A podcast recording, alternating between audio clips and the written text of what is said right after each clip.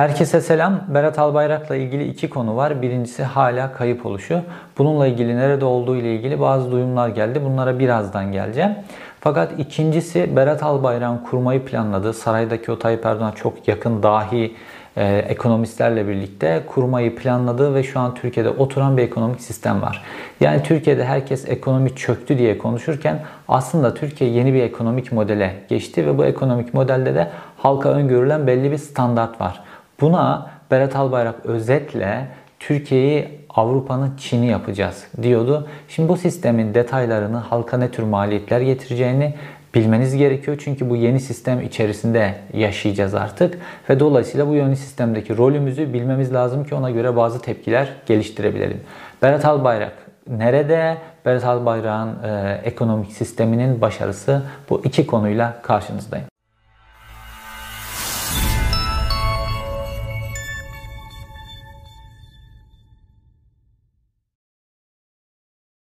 Türkiye adım adım saray sistemine geçti. Böyle neredeyse 10 yıldır devam eden bir geçiş süreciydi bu. Bir saray olursa o sarayda bir sultan oluyor. Halka da düşen tebalık oluyor. Yani halk vatandaşlıktan çıkıp tebalık pozisyonuna geçiyor. Şimdi bu sisteme geçtiğinde yani ilelebet Tayyip Erdoğan'ın ve Tayyip Erdoğan ailesinin devrilemeyeceği bir sisteme geçtiğimizde bu sistemin kendi içerisinde de tutarlı bir ekonomi politikası olması lazımdı.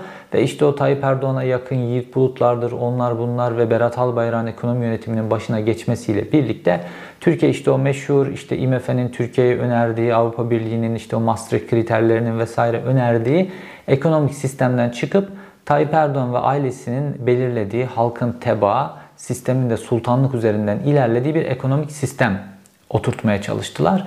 Ve bu ekonomik sistemi ekonomi toplantılarında Berat Albayrak afilli laflarla anlatsa da perde arkasında özetledikleri şekilde Türkiye'yi Avrupa'nın Çin'i yapmak. Bu nasıl olacak? Ucuz iş gücüyle olacaktı.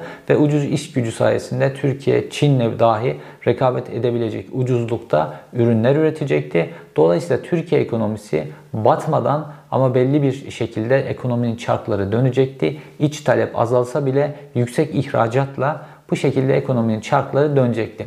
Şimdi Türkiye ekonominin Çin'i oldu mu? Bu sorunun cevabını verelim. Neyle? asgari ücret rakamlarıyla. Türkiye'de 2021 yılı için belirlenen asgari ücret 2825 TL. Yani bugünkü dolar kuruyla 8.29 ile hesapladığımızda 339 TL ediyor. Çin'in en kalabalık kenti Şangay, İstanbul diyebileceğimiz, İstanbul'la kıyaslayacağımız kenti Şangay'da ise asgari ücret 396 dolar. İllere göre değişiklik e, arz ediyor Çin'de. Pekin'de 330 dolar. E, işte 330 ile 396 arasında bir asgari ücret var Çin'de. Dolayısıyla Türkiye'de 339 dolar asgari ücret, Şangay'da 396 dolar. Yani Türk parasıyla Şangay'daki asgari ücret bugünkü kurla 3058 TL. Şimdi Berat Albayrak bu açıdan başarılı oldu. Evet dolarla ilgili yürüttükleri e, politika vesaire ile birlikte Türkiye adım adım adım Çin'den daha düşük asgari ücret noktasına geldi ve gün geçtikçe de düşüyor çünkü yuan dolar karşısında değerini korurken Türk lirası her gün dolar karşısında değerini kaybediyor ve asgari ücrete yapılan yıllar içerisinde yapılan zamlarda bu kayıpları telafi etmeyecek düzeyde. Dolayısıyla şu noktaya geldik. Türkiye'de asgari ücret, Türkiye'de işçilik Çin'den daha ucuz. Bu noktaya Türkiye'yi getirdiler. Şimdi bu kurulmak istenen ekonomik sistemin en önemli e, şeyiydi. Adımlarından, sac ayaklarından bir tanesiydi. Şimdi asgari ücret yani işçilik Çin'den daha ucuz hale gelince dolayısıyla da rekabet edebiliyorsunuz. Normalde Türkiye'de işte o Maastricht kriterlerinin, IMF'nin vesaire bunların hepsinin ya da Türkiye'nin saygın ekonomistlerinin Türkiye'ye önerdiği şey işte Türkiye'nin üretimlerinin marka değerinin yükseltilmesi, katma değerinin yükseltilmesi, yüksek teknolojiye geçilmesi vesaire bununla rekabet edilmesi şeklindeydi. Ama Türkiye Çin modelini benimsedi. Ucuz işki, iş gücüyle ki Çin de artık adım adım adım bundan çıkıp kendi markalarını üretmeye giderken biz Çin'in 30, 40, 50 yıllık modeline geri dönüyoruz. Eski modeline geri dönüyoruz. Evet şu an Türkiye'de işçilik Çin'den daha ucuz. Bu bir gerçek. Bunun ne sonuçları var? Şimdi bu büyük üreticileri, büyük iş adamlarını koruyan bir yöntem. Mesela şu an Türkiye'nin kaliteli mesela seramikleri var. Türkiye'nin kaliteli işte laminat, parke filan gibi modelleri var. Bunlarla ilgili Gidin mesela en kaliteli ürünlerini mağazalarında bulamayacağınızı göreceksiniz. Neden? İhraç ediliyor. İhracatçıya gidiyor. O Türkiye'nin en kaliteli markalarının mağazalarında yerli e, tüketiciye ikinci kalite mallar var raflarda artık. Birinci kalite mallar ağırlıklı olarak neredeyse tamamen Avrupa'ya harıl harıl ihraç ediliyor. Mesela ben Almanya'da yaşıyorum. Şu anda o kadar çok ki Türkiye'den mobilya getirme işi. Yani geçmiş yıllara göre patlamış vaziyette Türkiye'den mobilya getirme işi. Çünkü şu an Türkiye'nin o en kaliteli mobilyaları burada komik denecek fiyatlara geliyor ve dolayısıyla avantajlı hale geliyor.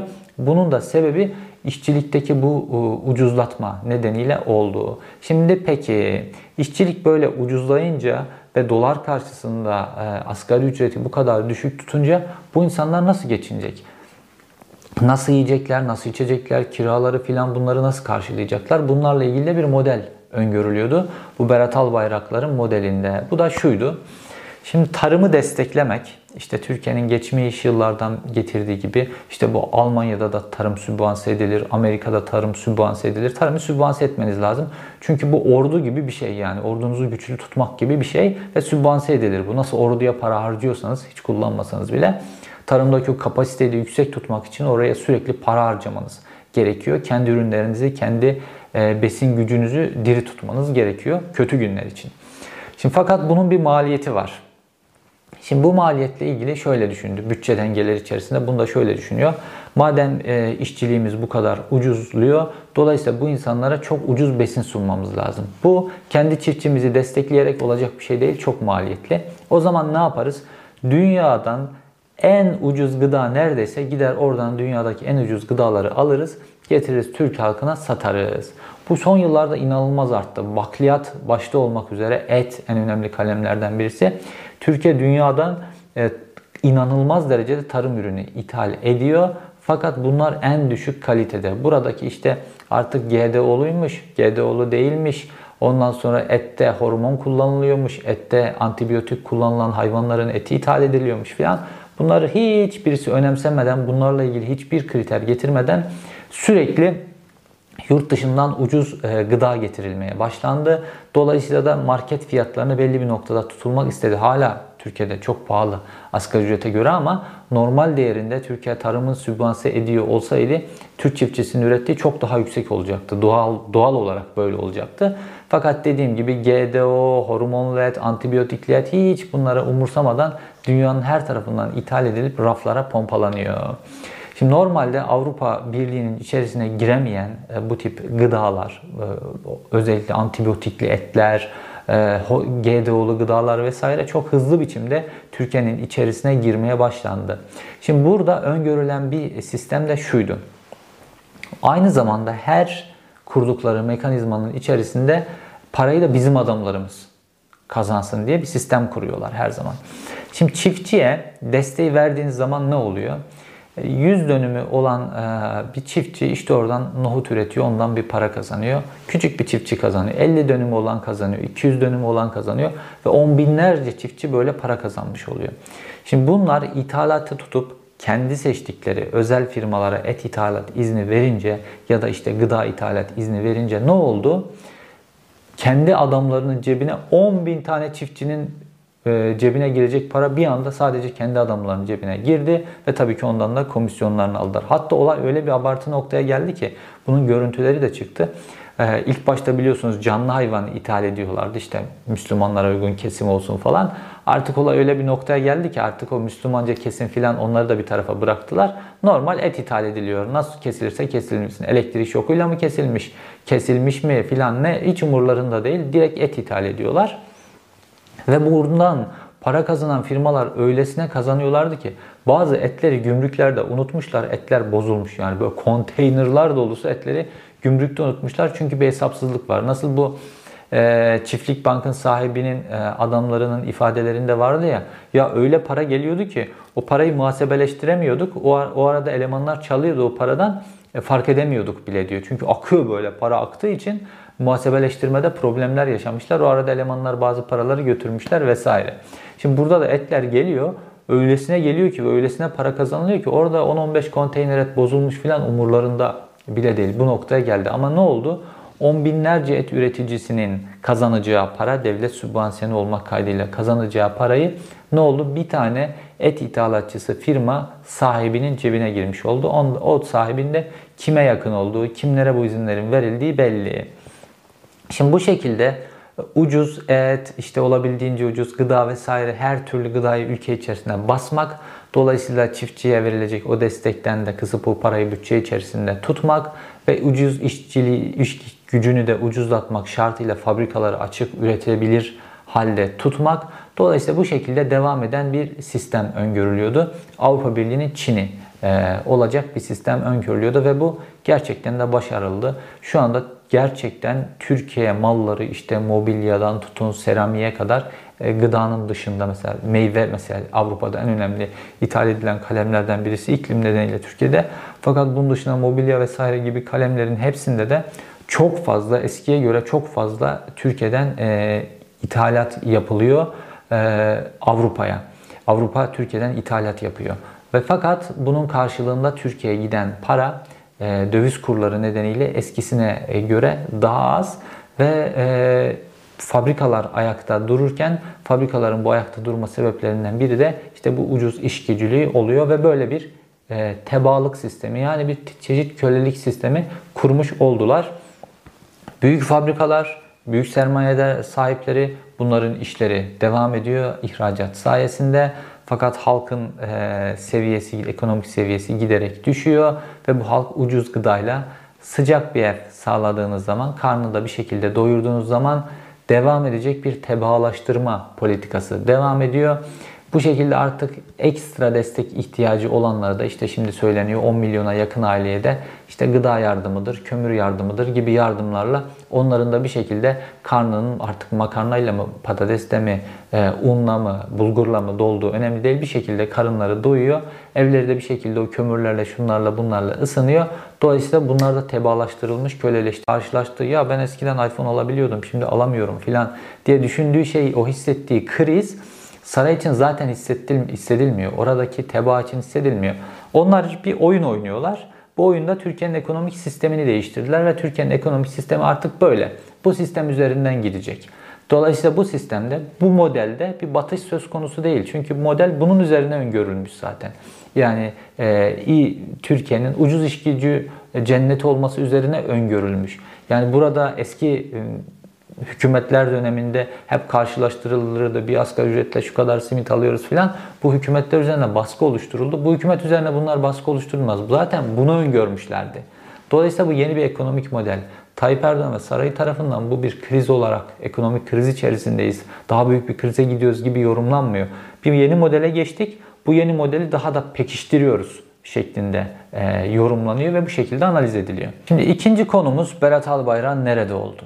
Şimdi Berat Albayrak işte ilk başta gelen bilgiler Berat Albayrak'ın işte Tayyip Erdoğan'ın meşhur İstanbul Kısıklı'da 5 tane villası var ya bir tanesi kendine 4 tanesi çocuklarına şeklinde yapılmış İstanbul Büyükşehir Belediye Başkanlığı döneminde işte biliyorsunuz Emniyet Mahallesi'nde böyle e, kötü bir 3 artı 1'de otururken İstanbul Büyükşehir Belediye Başkanı oldu. Bir anda İstanbul'un milyon dolarlık semti böyle Kısıklı'da 5 tane süper lüks villayı konduruverdi. Bir anda hani maaşıyla yapmıştır kesin. Şimdi bu 5 tane villanın bir tanesinde Berat Albayrak'ı e, tutuyor diye bilgiler geliyordu. Fakat son dönemdeki bilgiler enteresan. Bununla ilgili böyle bazı ihtimaller de veriyordum bana buna. E, Berat Albayrak'ın Los Angeles'ta görüldüğüne ilişkin bazı bilgiler e, gelmeye başladı.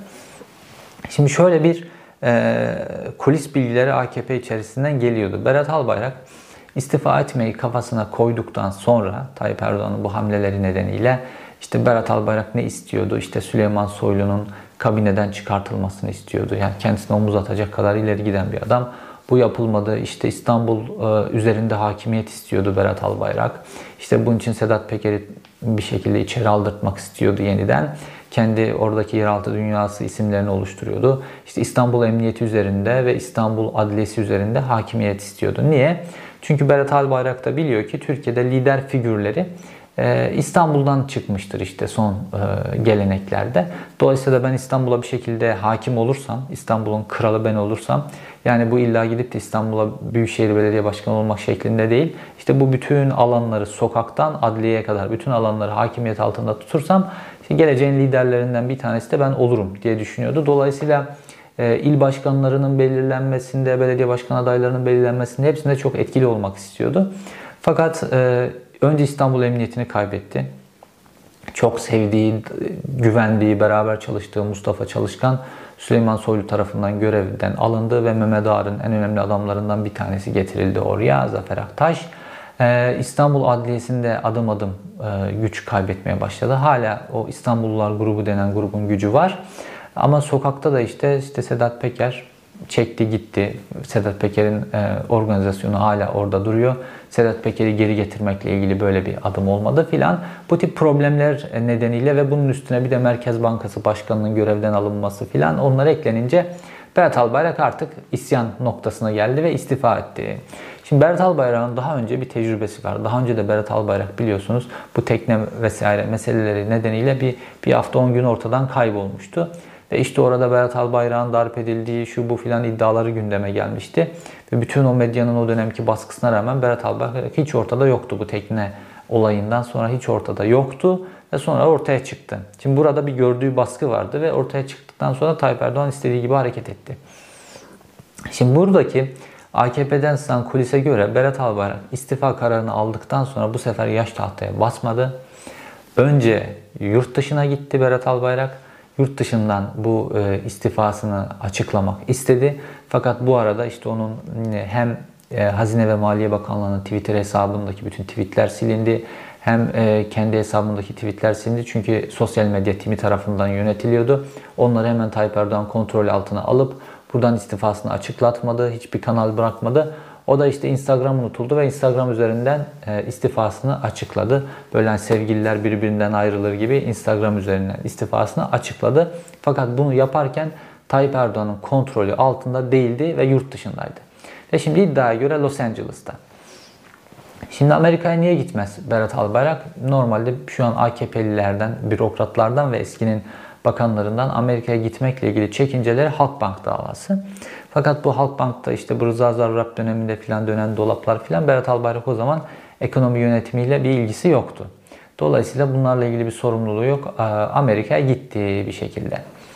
Şimdi tabi e, uluslararası da dengeler var yani. Halkbank'la ilgili bir problem olsa bile e, e, yani Türkiye'nin Cumhurbaşkanı'nın damadını tutuklamak Amerika'da hani çok Amerika'nın da göz alacağı bir şey değil. Böyle şeyler olmaz dünyada. Dolayısıyla Los Angeles'a gittiği ve e, istifasını buradan açıkladığına ilişkin iddialar var. Şimdi Tayyip Erdoğan son zamanlarda Berat Albayrak'a yönelik bazı pozitif hamleler yaptı. Neydi? İşte hiç gereği yokken, yani hiçbir sebep yokken ekstra. Çünkü muhalefet hep sürekli Berat Albayrak, muhalefet Berat Albayrak iler, hep konuşuyor böyle ileri geri. Ee, bir anda grup toplantısına çıktı Tayyip Erdoğan ve Berat Albayrak'ın ekonomi yönetiminde Enerji Bakanlığı'nda ne kadar başarılı olduğunu filan anlattı. Yetmedi. Ertesi hafta işte başınıza damat kadar taş düşsün filan dedi. Yine e, Berat Albayrak'a yönelik pozitif bir adım attı. Yetmedi. İşte Berat Albayrak'ı en çok küstüren meselelerden bir tanesi Merkez Bankası Başkanı'ydı. Merkez Bankası Başkanı'nı tekrar görevden aldı.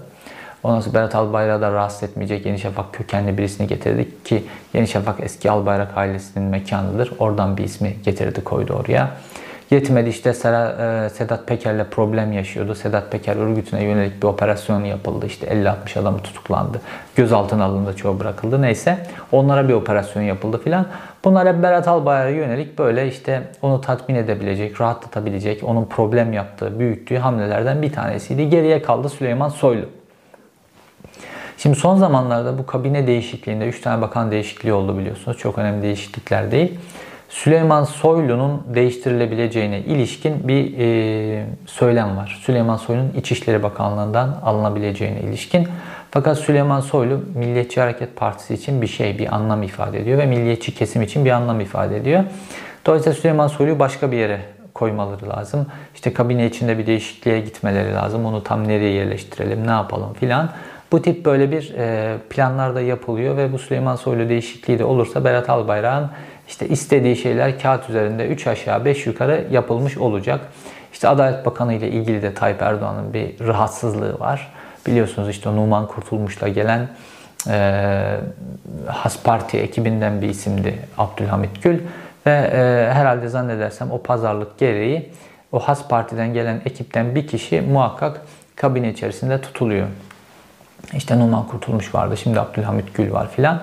Kabine içerisinde hep bir tane Has Partili oluyor. Fakat bu Abdülhamit Gül'ün yaklaşımlarından yeterince sert bulmuyor, muhalefetin üzerine yeterince sert gitmiyor filan diye bir yaklaşımlar var.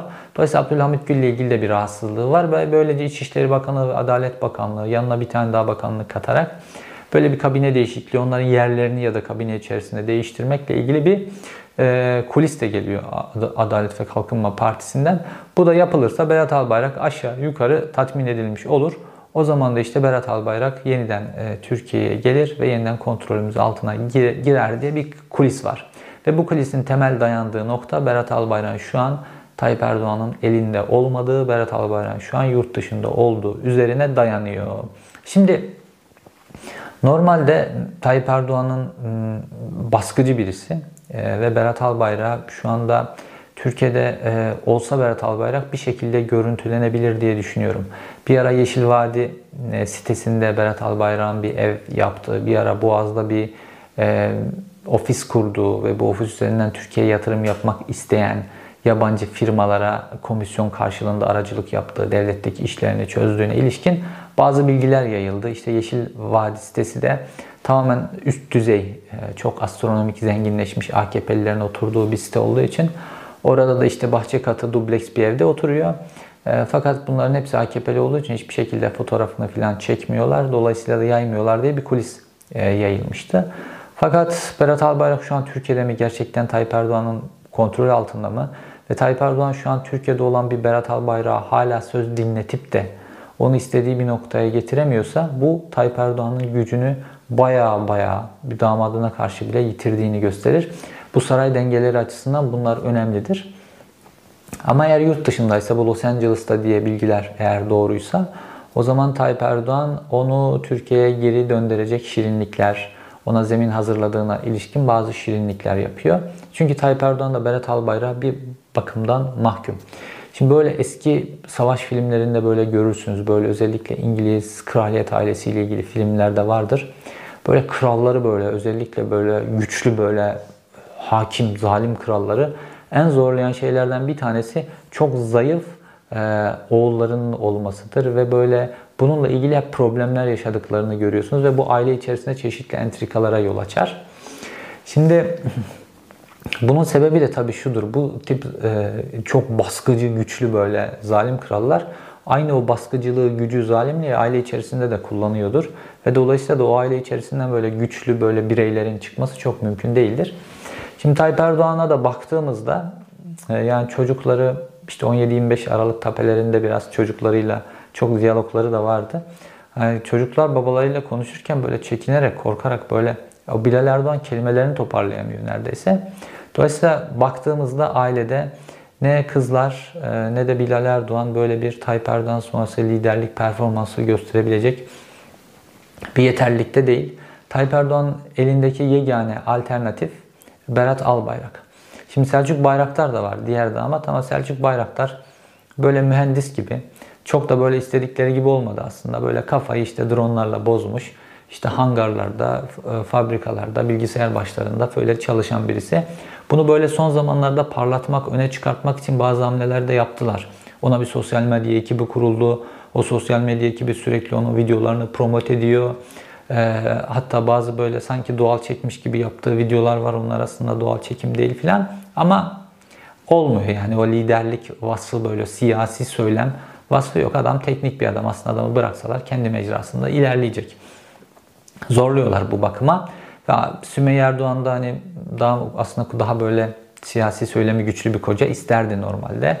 Ama böyle birisi çıkmadı ee, Selçuk Bayraktar. Şimdi mecbur Tayyip Erdoğan'ın da eli mahkum. Ee, Berat Albayrak'a. Çünkü kurdukları düzende, kurdukları sistemde o kadar çok suça bulaştı ki e, kendisi, çevresi, ailesi ömürlerinin sonuna kadar bu ailenin her bir ferdi güçlü olmak zorunda. Güçten düştükleri an kendilerini bekleyen yer belli. Dolayısıyla da bu tip aile ve e, güç üzerinden kurulan sistemlerde güvenebileceğiniz tek kişiler kendi akrabalık bağınız olduğu kişilerdir. Berat Albayrak Tayyip Erdoğan'ın kızıyla evli. Eldeki çocukların kapasitesi belli. Dolayısıyla Tayyip Erdoğan'a bir biçimde Berat Albayrak'a mahkum. Ve Berat Albayrak da diğer çocuklarda olmayan biçimde Türkiye'nin lideri olmak istiyor. Diğer çocuklarda böyle bir istek de yok. Berat Albayrak istiyor. Selçuk Bayraktar'da da yok böyle bir istek gördüğüm kadarıyla. Ama Berat Albayrak istiyor. Şimdi Berat Albayrak olmazsa öne çıkacak figür e, belli. Türkiye'nin e, en güçlü isimlerinden bir tanesi e, MİT Müsteşarı Hakan MİT Başkanı yeni deyimle Hakan Fidan. Dolayısıyla o da hep ülkenin lideri olmak, hep bir siyasi hedefleri vardı e, Hakan Fidan'ın. Hakan Fidan eskiden başbakan olmak istiyordu. Şimdi başbakanlık konumu yok. Hakan Fidan da şu an adım adım ülke içerisinde, ülkede bürokrasi içerisinde gücünü pekiştirerek Tayyip Erdoğan sonrasına, post Tayyip Erdoğan dönemine hazırlanıyor. Fakat e, beraber çalışsalar da Hakan Fidan'ın kapasitesi, yapabilecekleri, ileri gidebilecekleri noktalar açısından düşündüğümüzde Hakan Fidan Tayyip Erdoğan'ın pozisyonuna geldiği zaman Tayyip Erdoğan'ın o bütün gücünü ister. Yani Tayyip Erdoğan'ın bugün e, ülkenin kaynaklarından çekip kendi ailesinin mülkiyetine geçirdiği o bütün o büyük servet var ya işte onu da onu da ister e, Hakan Fidan. Dolayısıyla da Hakan Fidan Tayyip Erdoğan için öyle çok da güvenilir bir e, varis, güvenilir bir halef değil. Mecbur eli Berat Albayrak'a onu bir şekilde ikna etmek lazım. Ama bu da çok kolay olmuyor gördüğüm kadarıyla. İzlediğiniz için teşekkür ederim. Bir sonraki videoda görüşmek üzere.